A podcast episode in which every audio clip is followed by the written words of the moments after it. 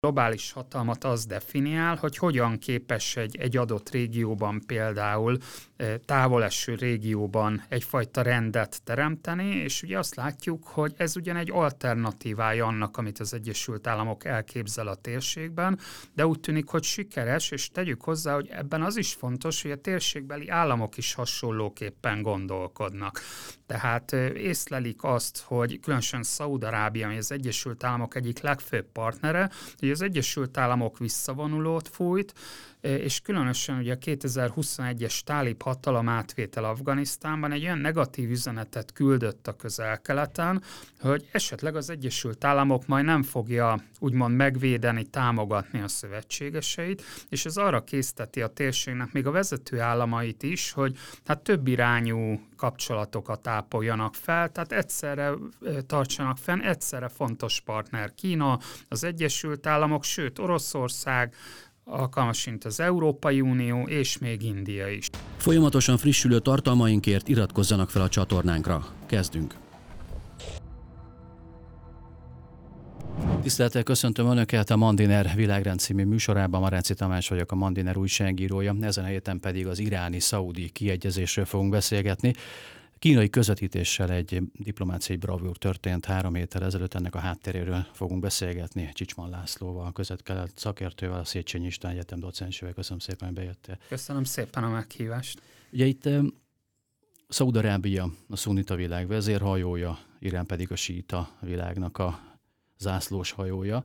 Itt van egy két eltérő és egymással rivalizáló geopolitikai, stratégiai vízió a közel-keletre nézve és ami más államoknak, jelesül az Egyesült Államoknak évekig nem sikerült, azt most Kína ezt a Gordiusi csomót három hete átvágta, és tényleg akkor hagy tegyen fel a, az egész adásnak a nagy átfogó kérdését, hogy mit tud Peking, hogy három héttel ezelőtt ezt a dílt megrendezte a két fél között. Igen, hát talán annyit érdemes elmondani, hogy azért nyilván ez nem három hete zajlik, hanem Irán és Szaúd-Arábia között talán a legnegatívabb év, az úgynevezett eszkalációs esztendő, 2019-ben volt, és ezt követően iraki és ománi közvetítéssel elkezdtek eh, tárgyalni, öt fordulón eh, haladtak keresztül, és valójában ekkor lépett be Peking és aratta le a babérokat, és hogy Kína mit tud? Hát lényegében azt, hogy a külső szereplőknek eltérő kép képe van arról, hogy milyen regionális rend szükséges a, a közel-keleten. Kína jelenleg a, ugye az Egyesült Államokkal szemben egy olyan külső szereplő, amelyik hajlandó és képes szóba állni az egyes országokkal. Ugye Washington víziójában, hát különösen a Trump éra alatt azt látjuk, hogy Iránnak a marginalizálása, az úgynevezett maximális nyomásgyakorlás volt az amerikai külpolitika, és ugyan Biden ígérte, hogy ezen valamelyes változtatni fog, és esetleg egy újabb nukleáris nukleáris megállapodás kötnek, de hát a tavaly ősszel kezdődött iráni tüntetések, Iránnak Oroszországgal való kapcsolata úgy tűnik, hogy ezt a típusú újabb nukleáris megállapodást meg fogják gátolni. Ez pedig azt jelenti, hogy mivel az Egyesült Államok egyre inkább távozik, kivonulóban van a közel-keleti térségből, lényegében egy olyan rendben érdekelt, amelyet például az Ábrahám megállapodásokat tekinthetjük ennek alapjának, Izrael és a mérsékelt arab országok, ugyan ugyan Szaudarábia ennek nem aláírója, de természetes vezetője azt lehet mondani ennek a mondjuk szövetségi rendszernek. Ezzel szemben Peking pedig egy olyan szövetségi rendszerben gondolkodik, amelyben integrálja a térség államait, és nem utolsó sorban ennek az az egyik oka, hogy a kínai gazdaságra jelentős mértékben ráutalt a térségnek a kőolaj készleteire szemben az Egyesült Államokkal amelyik ilyen értelemben ma már azt lehet mondani, hogy nem függ közvetlenül gazdaságilag ettől, ezektől a készletektől, addig a kínai gazdaság az import több mint 50%-át, kb. 51-52%-át a térség néhány államából bonyolítja le. Ezek egy, a stratégiai partnerei is, ugye a, a papíron stratégiai is. partnerei a Kínának, ugye ez a legmagasabb szintű megállapodás, ezt néhány országgal kötötte meg az elmúlt időszakban Kína mielőtt megkérdezném, hogy mi igazából Kína célja a közel-keleten, azért jó, hogyha lát, van egy látlehetünk arra, mit csinál Kína a diplomáciában, a világ, a globális diplomáciában, és azért látjuk azt, hogy Afrikában nagyon erőteljesen ott vannak, hogy főleg gazdasági egyezményekkel, és nyilván az ásványkincsek miatt és befektetési céllal. Az Európai Unióban látjuk a kínai befolyás növekedését szintén gazdasági módon, de azzal jön mindig a politikai, és azt látjuk, hogy közel-keleten is ez egy nagy duranás volt. Nyilván szakértők látták az, az elmúlt hónapokban, egy évben, hogy mi történik a színfalak mögött, de nyilván egy laikus szemlélőnek ez itt a, a semmiből előjött egy ilyen egyezmény, úgy tűnik, és ez azt jelenti, hogy a közel-keleten is aktívan ott van a kínai diplomácia.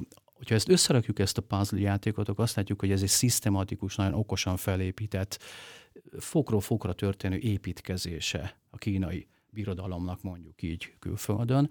Hogyan jellemeznéd ezt a stratégiát? Hát ugye Kína, ahogy 2014-ben bejelentette Xi Jinping ezt a BRI projektet, az övezetés út kezdeményezést, ez lényegében egy keletről nyugatra való terjeszkedési politika, ami alapvetően bilaterális kapcsolatokra épít elsősorban, részben, ugyanakkor van azért egy multilaterális vetülete is, különféle szervezetek, Sankai Együttműködés Szervezete, BRICS és hasonló szervezetek formájában, és értelemszerűen ebben ott van a közel-kelet is. Tehát, hogy megkerülhetetlen, hogyha megnézzük az új úton, ott van a közel-kelet. Talán Tehát földrajzilag? Földrajzilag is minden szempontból, és például pont Irán van ennek a metszetébe, tehát például az Irán, a kínai törekvések szempontjából szempontjából sem, meg egyébként érdemes szót ejteni majd Indiáról is, nem megkerülhető Iránnak a szerepe. Tehát bármilyen térképet rajzolunk, bármilyen útvonalat, infrastruktúrális fejlesztések, vagy ahogy ma Ázsiában ez divatos mondani, az interkonnektivitás terén, akkor Irán megkerülhetetlen. Ugye Hormuzi szoros bejárata, jelentős készletekkel, szárazföldi úton is fontos Törökország felé, Közép-Ázsia felé, tehát jelentős lakossággal, tehát igazából a térségben megkerülhetetlen. Ami igazából a meglepetés szerintem, hogy az, hogy Kína jelen van gazdaságilag Ázsiában, Afrikában, ezt korábban is tapasztaltuk, viszont hogy ilyen típusú diplomáciai közvetítő tevékenységet sikerrel végrehajt, ez viszonylag új keletű. Ugye a közel-kelet vonatkozásában egy stratégiai dokumentum született Kína részéről nem olyan régen, 2016-ban, ez egy úgynevezett Arab Policy Paper, amely lényegében azt mondja, hogy hát Kína alapvetően érdekelt a stabilitásba, de elsőlegesen a gazdasági kérdésekkel foglalkozik. Most azt látjuk viszont, hogy Hát ugye egy, egy igazából egy globális hatalmat az definiál, hogy hogyan képes egy, egy adott régióban például távoleső régióban egyfajta rendet teremteni, és ugye azt látjuk, hogy ez ugyan egy alternatívája annak, amit az Egyesült Államok elképzel a térségben, de úgy tűnik, hogy sikeres, és tegyük hozzá, hogy ebben az is fontos, hogy a térségbeli államok is hasonlóképpen gondolkodnak. Tehát észlelik azt, hogy különösen Szaúd-Arábia, ami az Egyesült Államok egyik legfőbb partnere, hogy az Egyesült Államok visszavonulót fújt, és különösen ugye a 2021-es tálib hatalom átvétel Afganisztánban egy olyan negatív üzenetet küldött a közel-keleten, hogy esetleg az Egyesült Államok majd nem fogja úgymond megvédeni, támogatni a szövetségeseit, és ez arra készteti a térségnek még a vezető államait is, hogy hát több irányú kapcsolatokat ápoljanak fel, tehát egyszerre tartsanak fenn, egyszerre fontos partner Kína, az Egyesült Államok, sőt Oroszország, alkalmas, mint az Európai Unió, és még India is. Alapvetően ez az öt külső szereplő körvonalazódik most a közel-keleten. India az az abszolút új szereplő, az én meglátásom szerint.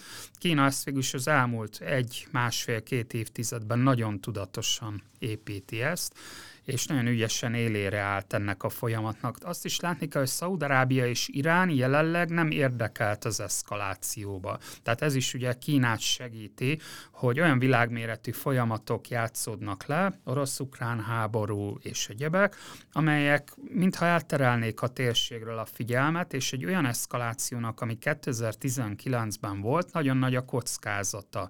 És alapvetően ez is a normalizáció felé tereli Szaúd-Arábiát és Iránt. Igen, hogy, hogy miért fogadták el a kínai közvetítést, mindjárt megbeszéljük, de először azt, azt a szállat varjuk el, hogy eh, Kínának ezek szerint akkor a fő érdeke gazdasági vonatkozású, tehát a kőolaj és egyéb energiahordozóknak a, a forrásait akarja a saját energiaigényes gazdasága számára megteremteni, vagy vagy egyéb céljai vannak, mondjuk az, hogy beelőzzön béketeremtő. Befolyás Hát beelőzzön béketeremtőként az Egyesült azt Államoknál. Azt gondolom, hogy azon túlléphetünk nemzetközi kapcsolatokkal foglalkozó szakértőként, hogy pusztán gazdaságilag definiáljuk Kína jelenlétét. Maga a BRI, eh, tehát maga ez az új sejemút koncepció, ez lényegében egyben egy politikai befolyásszerzést is jelent Ázsiában és Afrikában, és itt ugye különösen Ázsia azért érzékeny, hiszen ugye sokszor hangzik el, hogy, hogy maga a közel-kelet is ázsianizálódik, tehát egyre inkább, mintha kénytelen lenne Ázsia irányába fordulni, még akkor is, hogyha az Egyesült Államok főszövetségesei ezt nem biztos, hogy nagyon szeretnék. Jól lehet, hogyha megnézzük az Amerika ellenesség mértékét a közéleménykutatásokban, talán ebben a térségben kiemelkedik. Most mégis úgy látjuk, hogy azért az az úgynevezett liberális nemzetközi rendszer, amely jelenleg válságát éli, mintha vezető közel-keleti országoknak azért nem lett volna olyan rossz.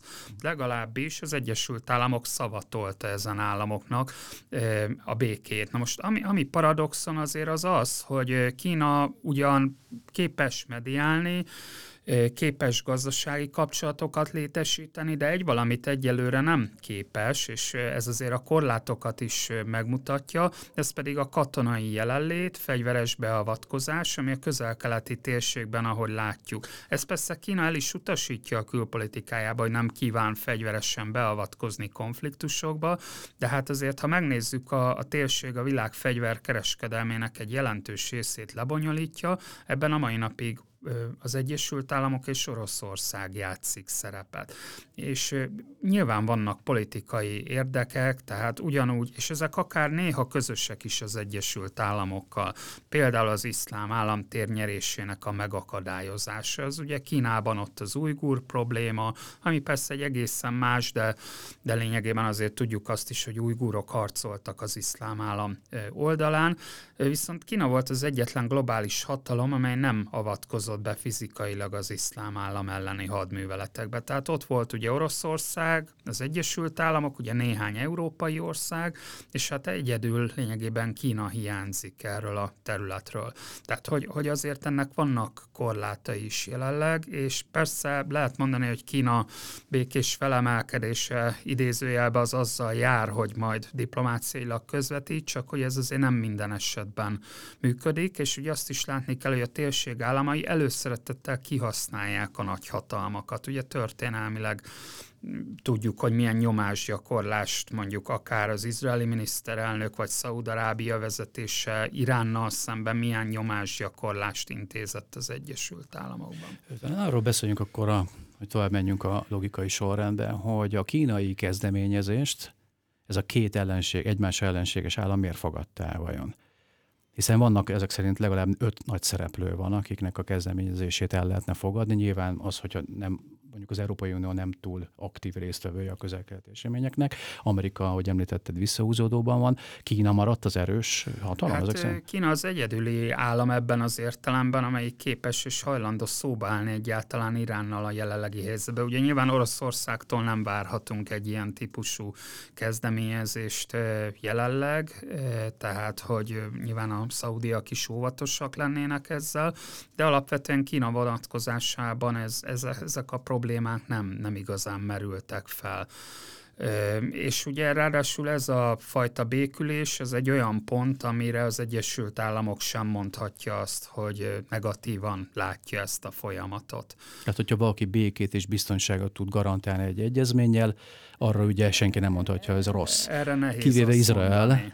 Izrael nyilván a saját biztonsági pozíciójából azt mondja, hogy ez egy újabb veszélyforrás hát lesz. A térségbeli államokat ugye ez jelentős mértékben ez a kérdés azért, azért megosztja. Ugye volt egy olyan fajta gondolkodás, hogy a térségben két nagy szövetségi rendszer van. Ugye az ellenállás frontja Irán vezetésével, ugye magukat hívták így egyébként, ami elsősorban itt az Izraellel szembeni ellenállás frontját jelentette. Ebbe soroltuk ugye Szíriát, például az iraki kormányt, Libanonban a Hezbollahot, és ugye mint nem sít a szervezet a Hamaszt is, amelyik szintén ugye Izrael szemben tartotta fenn ezt az ellenállást, és a másik oldalon pedig a szaudiak vezette úgynevezett mérsékelt arab országoknak a tömbjét, amelybe tulajdonképpen Izrael is valamilyen formában betagozódik, ugyanis azt tartja össze ezt a tömböt, ha egyáltalán létezik, hogy meglehetősen Irán ellenes. Ugye alapvetően Izrael és az öbölbeli országok nem véletlenül tartják, találják meg a hangot,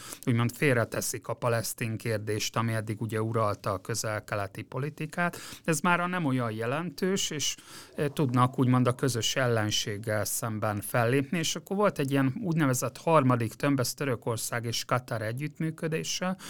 Ugye Katárt marginalizálják a, a szaudiak 17 és 21 között, Törökország meg szeretne egy önálló pólus lenni a, a térségben, és úgy tűnik, hogy ezek a blokkok, ezek most mintha felbomlottak volna, és különösen az elmúlt egy esztendőben egy, egy ilyen hát normalizációnak vagyunk szemtanúi, amelyet azt kell látni, hogy hát ez a regionális vetélkedés más köntösbe, tehát hogy azért itt nem értek véget a konfliktusok Irán és Szaúd-Arábia között. Tehát ugye visszalapozunk, a 16 előtt voltak diplomáciai kapcsolatok. Időnként ugye voltak komolyabb konfliktusok, tehát hullámzó volt a kapcsolat.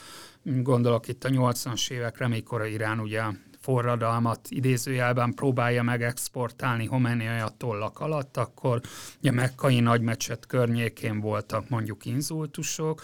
2016-ban a síta e, vallástudósnak a kivégzése Szaúd-Arábiában váltotta ki végül is a kapcsolatoknak a megszakítását. Azzal most, hogy helyreállítják a kapcsolatokat, azért még ezből nem következik, hogy most a két állam mindenben egyet fog érteni. Ezek gesztusok felismerik azt, hogy nagyobb háború kockázatát el kell kerülni, és talán a szaudiak is rájöttek erre, hogy talán egy, egy nuklearizálódásnak a veszélyét ezzel, mert ugye Irán kapcsán a nukleáris program az, ami ugye egy alapvető probléma, vagy kritika, és ezzel, hát ha lehet ezt a veszélyt csökkenteni. Ez, ez, ez nem naivitás diplomáciai terminológus szerint, mert ugye 19-ben például minden jel szerint az irániak robbantottak fel egy olajfinomítót Szaudanábiában, óriási károkat okozva, és még lehetne sorolni azokat az apró incidenseket, amit a 16-os dátum, amelyet említettél a diplomáciai kapcsolatok megszakítása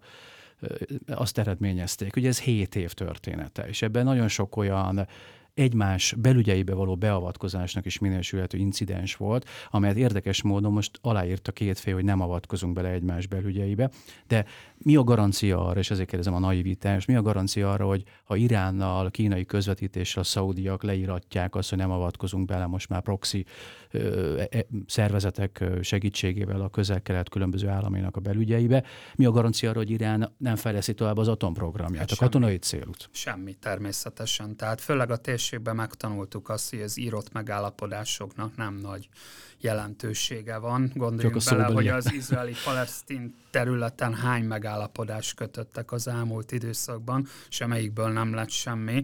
Tehát én azt mondanám, hogy míg az egyes államok érdekei ahhoz fűződnek, hogy mondjuk egymás belügyeiben ne, ne avatkozzanak be, addig ez fennmarad, de, de egyébként meg túl nagy reményt nem fűznék hozzá. Ugye én azt gondolom, a, az, hogy Irán jelenleg a, a nukleáris programját folytatja, az nem, nem kérdés, tehát folytatja lényegében, hiszen nem jött össze az a megállapodás, ami a, egyébként a nagyon rossz helyzetben lévő iráni gazdaságot kihúzta volna a, a problémákból, tehát hogy azért lássuk be, hogy itt a 22. szeptemberében kirobbant iráni zavargások hátterében nyilván a szankciók visszaállítása valamilyen szempontból szerepelt, mint tényező. De azt se felejtsük el ugyanakkor, hogy Irán azért is kerül közelebb Kínához, mert az olajat titokban végül is Kína vásárolja fel közvetítőkön keresztül. Tehát, hogy az iráni olajexport az végül is nem csökkent le a nullára, hanem Hát éppen Kína itt az egyik fontos felvásárló. Na most szerintem a nagy kérdés az talán nem is a, a nukleáris program, hanem az említett proxy kérdés, Tehát, hogy lesz-e Jemenben béke, mi lesz Szíriában, ugye ott van az iraki kérdés is, ami egy visszatérő probléma, tehát azok a helyek, ahol végül is egymás alá tettek, finoman fogalmazva az Libanon államok, is lehetne folytatni. Libanon, Bahrein. ugye ez az egész Hezbollah kérdés, Bahrein, de talán most a, a szakértők egyértelműen Jement emelik ki, hogy hát most akkor lehetőség lesz a jemeni helyzetnek egyfajta deeszkalációjára, ami ugye megint csak stratégiai fontosságú helyen fekszik, ugye Bábelman, de Vörös tenger bejárata, tehát az irániaknak fontos, ugye a huti felkelőket támogatják, a szaudiak meg ugye 2015-ben végül is fizikailag is egyfajta fegyveres hadjáratot indítottak a felkelőkkel szemben. Ha ezt valamelyes sikerül csökkenteni ezt a feszültséget, akkor azt gondolom már egy pozitív irányba megyünk. És egyébként, bocsánat, csak egy mondat elejéig, hogy, hogy én, én úgy látom, hogy, hogy a, a szaudiak, akik ugye végül nem írják alá ezt az Ábrahám megállapodást egyelőre, több okból kifolyólag, ez alapvetően a regionális viszonyban a szaudiak pozícióját jelentősen erősíti az irániakkal való kapcsolat. Tehát, hogy egyszerre képesek ugye Iránnal, Izraellel, ami ugye még titokban zajlik, mert ugye az Ábrahám megállapodásoknak nem aláírója, de tudjuk azt, hogy vannak kapcsolatok, és hát szaudi iránymutatás nélkül ez az egész folyamat végül is nem is következhetett volna be, és azt is tudjuk, hogy Netanyahu miniszterelnökkel ugye többször volt titkos találkozó. Ugye tavalyi év végén pont Netanyahu és más izraeli politikusok jelezték úgy előre, vagy sugalmazták, hogy a szaudi-izraeli megállapodás már a küszöbön van, és most az izraeli ellenzék azért mutogat Netanyahu-ra, tessék, majdnem bejelentették, hogy megvan a deal, meg is lett a deal, csak nem velünk, hanem az irániakkal. De vannak elemzők, akik ezt az iróniát felülírják, vagy túllátnak rajta, és azt mondják, és kíváncsi vagyok a véleményedre, hogy attól, hogy a szaudiak az irániakkal most egy meg egy, hogy mondod, nem túl nagy súlyú, de minden eset a diplomácia is, majd meglátjuk a jövőt, a diplomáciai kapcsolatokat felvették, az nem feltétlenül rontja a szaudi-izraeli közeledést, mert a szaudiak, az ábrahámi megegyezések vagy megállapodásoknak a feltétele az nem az iráni kérdés volt, hanem a palesztin. És hiába egyeznek meg az irániakkal, vagy nem egyeznek meg, a szaudiak a palesztin kérdés megoldásához kötik, hogy Izraelhez közelednek. Tehát az izraeli esélyek ilyen módon a pozitív ö, olvasat szerint ugyanolyanok maradnak az iráni délután is. Így van? Hát én, én is azt gondolom, hogy ez nem változtat alapvetően a szaudi-izraeli kapcsolatokon. Nyilvánvalóan Izrael lehet, hogy ezt most negatívan látja, mert alapvetően az Egyesült Államokkal együtt egy ilyen hát a maximális nyomás stratégiáját próbálja e, gyakorolni, fenyegetésként éli meg alapvetően Iránnak a, a térnyerését.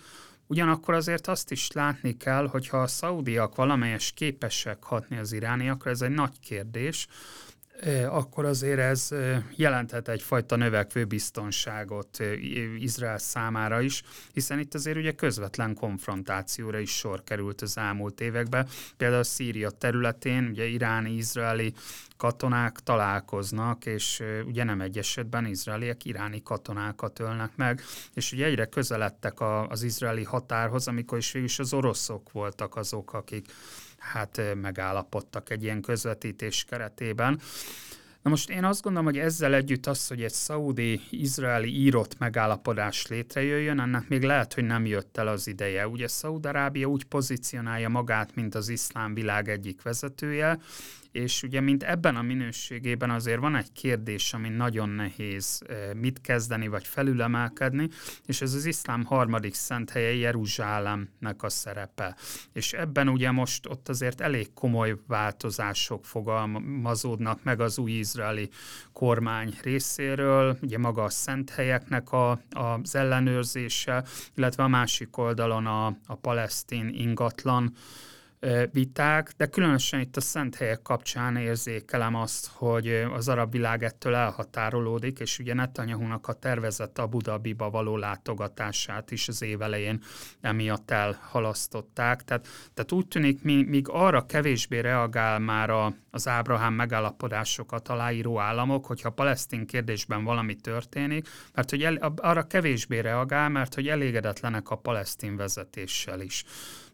És, és a Hamasszal is lényegében. Ugye 21-ben volt egy nagyobb konfliktus a gázai vezetben, lényegében ezek az aláíró államok csendben maradtak nagy részt, főleg amikor a Hamas ugye beavatkozott a, a palesztin oldalon, hiszen ugye ellentétben áll ennek a szervezetnek a támogatása az emírségek, vagy akár Szaúd-Arábia politikájával, viszont a másik oldalon a Jeruzsálem probléma az egy érzékeny kérdés, amit viszont nem hagyhatnak figyelmen kívül. És én ezért azt gondolom, hogy szaudiak nem fognak belemenni egy ilyen megállapodásba a közeljövőben, de ettől a kapcsolatok azok haladni fognak tovább. Ez nem lehet Amerika érdeke ellen, ez az ügy sem, de akkor talán nézzük meg, hogy az amerikai pozíció hogyan gyengült ebben a kínai belépésben, hiszen úgy fogalmazta, hogy Amerika közel-keletről visszavonulóban van, de vannak elemzők, akik azt mondják, hogy a kínai diplomáciának ez a siker, ez kifejezetten az amerikai gyengeséget mutatják. Tehát kivonulás vagy amerikai gyengeség? Hát bizonyos értelemben mindkettő, tehát hogy azt azért látjuk, hogy ahogy Obama meghirdette az Ázsia felé való fordulást a 2010-es években, akkor az Egyesült Államok, ha nem is hátat fordított a közel-keletnek, de ugye megfogalmazta, hogy a stratégiai érdekei azok Kelet-Ázsiához kötődnek, az indocsendes óceáni térséghez, ugye Trump tovább hogy kereskedelmi háború Kínával, és ugye a térséget is ezen a szemüvegen keresztül nézik. Köz közvetlen érdekek ugye alapvetően ugyanazok, amik voltak a 90-es évek elején, maximum eltérően értelmezik ezt a, az amerikai elnökök, tehát ez ugye a, a Perzsőből szabad hajózhatóságának a kérdése, Izrael támogatása, illetve palesztin kérdés, és a terrorizmus visszaszorítása. Ugye egy, tehát alapvetően, ha azt nézzük, hogy az Egyesült Államok a fegyverkereskedelemben, mint security provider a régióba, tehát a biztonságot szavatoló hatalom nem csökken semmilyen formában. Mai napig meghatározó. Csak hogy ezen az idézőjelben vett biztonságon növekedett fel Kína a térségbe. Tehát, hogy ennek nem az lett az eredménye, hogy a térségben rend lett volna, hanem, hanem ezen, ezt kihasználva végül is emelkedik fel Kína és játszik vezető szerepet, de nem gondolom, hogy képes lenne az Egyesült Államoknak a szerepét teljes egészében átvenni, ezt azért azt gondolom, hogy ebben az értelemben az Egyesült Államok szerepe fenn fog maradni. Gondoljunk bele, 2020. januárjában végülis az Egyesült Államok katonailag beavatkozik, és ugye megöli az iráni forradalmi gárdának, az Al-Quds brigádoknak ugye a vezetőjét, és, és emellett még ugye a sita miliciák helyettes vezetőjét. Ez egy katonai beavatkozás, ami azért azt mutatja, hogy az Egyesült Államok meg tudja mutatni, hogy erős. Ez egy, ez egy másik stratégia, hogy ugye volt egy szégyenletes és kudarcos afganisztáni kivonulás, amit te is említettél, Igen. hogy ez egy nagyon rossz precedens arra, hogy a szövetségesek mire számíthatnak egy negatív forgatókönyv esetén. Van iraki fiaskó, és lehetne folytatni a sort, mondjuk a szíriai beavatkozás, az iszlám állam legyőzése, az mondjuk egy inkább egy sikertörténet, de maga az, hogy Törökország a NATO szövetségessel megint mélyponton van az amerikai-török kapcsolat, tehát lehetne folytatni a sort, ami egy ilyen ambivalens amerikai szerepet mutat. Még egyszer az a, a kérdésem, hogy sőt, hagy konkretizáljam akkor a kérdésemet, hogy ahhoz képest, ami 18-ban például volt, az volt a vízió, a Trumpi vízió, hogy a, egy ilyen szunnita amerikai tengelyt alakítanak ki Irán, a síta nagyhatalom elszigetelésére. Ezeket az államokat, a négy öböl államról, Egyiptomról és Jordániáról, hogy ezeket majd egy ilyen egy valami stratégiai szövetségbe berendezi Trump, de ugye nem ő lett az elnök, hanem Biden, ott változott egy kicsit az amerikai hozzáállás, de ez szétesett. Ez Tehát, nem de, sikerült. Ez nem ez sikerült, de miért nem? Tehát amerikai részre értem, hogy van egy stratégiaváltás, Trump-Biden, de a szunita államok mit láttak meg Amerikában, hogy miért nem érdemes oda tennünk magunkat, és miért fogadták el végül Kínát? Hát az egyik, amit említettem, hogy olyan drámai változások játszanak le a világpolitikában, ami, ami ugye térségre is hatással van, kirobban az orosz-ukrán háború, ugye van egy Covid, van az afganisztáni kivonulás, és alapvetően ezek az államok úgy érzékelik, hogy, hogy hát több irányba kell elköteleződni, fedezés. Tehát, hogy tehát Amerika maradt azért. Az Amerika tehát Szaudi-Amerikai Szövetség azért a fundamentumai maradt. Van. Tehát, hogy sőt, hát ugye az Egyesült Államok és Izrael kapcsolatai, de hát ugye Izraelnek is azért Oroszországgal valamilyen formában fenn kell tartani. Ugye amikor orosz-ukrán háború kirobban, a térség országainak egy jelentős ányada tartózkodik az ENSZ szavazáson, mert pontosan tudják, hogy Oroszország attól egy regionális szereplő marad a térségben, és hát ugye alapvetően egy ilyen ambivalens viszony alakul ki, hogy egyszerre az Egyesült Államokkal, egyszerre Kínával, és ugye mennek ezek a helyi csaták. Hadd említsek két ilyen geopolitikai csatát, amiben ugye az Egyesült Államok és Kína szerepet vállal. Ott van az izraeli hajfai kikötőnek az esete, amit ugye hát alapvetően egy kínai cég szerezte meg a koncesziót, hiszen ugye Izraelben is elért ez az új sejemút, jönnek a befektetések, ez elsősorban infrastruktúra építést jelent, és hát az Egyesült Államok rászólt az izraeli vezetés, hogy tessék onnan a kínaiakat kitenni, és hirtelen ugye a kiírt pályázatot egy indiai cég nyerte meg. Ami ugye India és az Egyesült Államok szoros szövetségi viszonyban vannak. Stratégiai hely a hajfai kikötő minden szempontból, amerikai hadihajók is megfordulnak, és hát ugye a földközi tenger szempontjából nagy a jelentősége. A másik ugye éppen Irán, ahol kikötőépítési projekt zajlik, ugye Csabahár kikötő, itt is először megjelennek az indiaiak, de hát ott ugye jönnek ezek a szankciók, és hogy India és Irán kapcsolatát az Egyesült Államok sem nézi teljesen jó szemmel. Végül ugye kínaiak 25 éves megállapodást kötnek tavaly Iránnal, és ugye óriási infrastruktúrális építkezésbe kezdenek. Ezek az államok szeretik is kihasználni egyébként, hogy mindenhonnét jönnek kapcsolatok, de nagyon fontosak ezek a geopolitikai viták, hiszen ugye a szomszédos Pakisztánban épült kikötő, ez meg egyértelműen kínai fennhatóság alatt van, és ez, ez ugye egyértelműen zavarja Indiát és az Egyesült Erről Államokat. Beszéljünk még, a, a nézők, hallgatók nem tudják, de Pakisztánba töltötték két hetet, napokba jöttél vissza. Azért is köszönöm, hogy bejöttél, hogy ezeket egy elmeséled, és akkor hagyd kérdezem azt az exkluzív tartalmat, amit a saját szemeddel láttál, hogy Pakisztánban ami ugye területi vitái vannak a szomszédos Indiával, ott a kínaiak milyen geopolitikai megfontolásból vannak jelen? Ugyanolyan, tehát ugyanolyan gazdasági, politikai interkonnekció van a, a stratégiájukban, mint Európában, a közel-keleten, vagy ott Pakisztánban mi történik igazából? Hát azt mondanám még ennél is szorosabb. Ugye Pakisztán azért érdekes, mert a hidegháború éveiben egyértelműen az Egyesült Államok felé orientálódik, a fegyveres erők onnan szerzik be a fegyvereket, mára ez megfordult teljes egészében. Azt lehet mondani, hogy ma a pakisztáni fegyver beszerzése nagy része Kínából érkezik, ugye aláírnak egy, egy gazdasági megállapodást, ez a CPEC, Chinese Pakistan Economic Corridor. Ennek az a lényege, hogy Gwadar kikötőtől egészen Kínáig építik a szárazföldi útvonalat, és hát ez egy óriási gazdasági, kereskedelem és egyben politikai lehetőség, hiszen gondoljunk bele, hogy azt a hosszú tengeri útvonalat le lehet vágni, ami amúgy is bizonytalan, ugye Indiai óceán, Malokka dél-kínai tenger, tehát itt óriási építkezések zajlanak, és hát a, ugye a fegyveres erők ezt elég jelentősen támogatják. Azt érdemes hozzátenni, hogy a legutóbbi egy-két évben a kínaiak a, az Indiával vitatott kasmíri területnek a pakisztáni részén is elkezdtek építkezni. Ez okozza egyébként a nagyon komoly vitákat. Itt elsősorban a folyókon gátakat építenek fönn a hegyekben, és ugye India hát azt vallja, hogy ez a státuszkónak a, a megváltoztatása. Ugyanakkor ugye azért bonyolult, mert Pakisztán, mint alvízi állam, e, tehát, hogy a nemzetközi jogi szempontból ez egy elég vitatott történet. Ugye India alapvetően egy észak-déli irányú építkezésen gondolkozik, és ez ütközik a kínai kelet-nyugati irányultsággal, ami hát éppen Irán magasságában találkozik többek között, és hát vezet rivalizáláshoz, konfliktusokhoz. Köszönöm szépen, és akkor legyen utolsó kérdés, egy értékelés, és kíváncsi vagyok, hogy, hogy erről mi a véleményed. Ja, megnéztem, hogy, hogy a március 10-e környékén, amikor kijöttek a hírek arról, hogy ez a deal megszületett, érdekes van, nem a kínaiak kommunikálták, hanem a szaudiak és az irániak, akkor Amerika üdvözölte jó semleges módon. Mit tehet? Tehát üdvözli a békét, Igen, de nyilván jel, jelezte, hogy azért ebből lehet baj. Izrael negatívan reagált, megbeszéltük, hogy miért. A azok a öbölmenti országok, amelyek például Izraellel 2020-ban rendezték a diplomáciai kapcsolatokat, de időközben egyébként már Iránnal is. Azok azt mondták, hogy a béke és a biztonság a legnagyobb érték a régióban, ezért üdvözölték, és meglátják, hogy hogyan fog viselkedni Irán.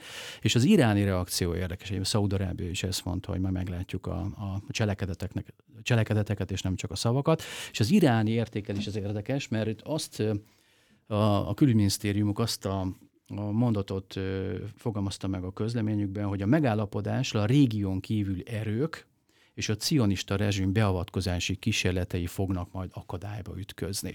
Ami azért érdekes, a cionista rezsim érthető, hiszen Izrael a nagy ellensége a régióban Iránnak, viszont a régión kívüli erők majd nem tudnak behatolni. Ez az Egyesült, ez az Egyesült Államok. Államok, de ez a szöveg azt mondja, hogy Kína akkor nem behatoló kívülső erő. Őt Kína baráti, amely hasonló értékeket van lényegében, és ugye ez, ez egy fontos megközelítés. Tehát ugye Irán azt a lehetőséget keresi, hogy ismét egy legitim szereplő lehessen a közel-keleti térségbe, és ugye ahogy hát kisiklott ez a Bideni kísérlet, mert ugye voltak titkos tárgyalások Bécsben több körben, hogy felújítsák a nukleáris megállapodást, de hát ezek ugye egyrészt az iráni választások, elnökválasztások, később pedig hát zavargások, orosz-ukrán háború, drónértékesítés, tehát ezek miatt ezek a tárgyalások nem igazán haladtak előre, azt nem mondom, hogy teljesen leálltak, tehát hogy logikus, hogy Irán számára ez egy kitörési pont a jelenlegi helyzetben hogy legitim szereplővé váljon, és legyünk őszintén gazdaságilag nagyon nagy szüksége van egy olyan helyzetben, amikor ugye otthon Iránban is el kell tudni valamit adni, hogy azért a rezsim az tovább működjön, hiszen azért most olyan zavargások voltak ősz óta, amit azért eddig Irán sok tüntetés hullámot látott, de ezt a méretű zavargásokat azért kevésbé.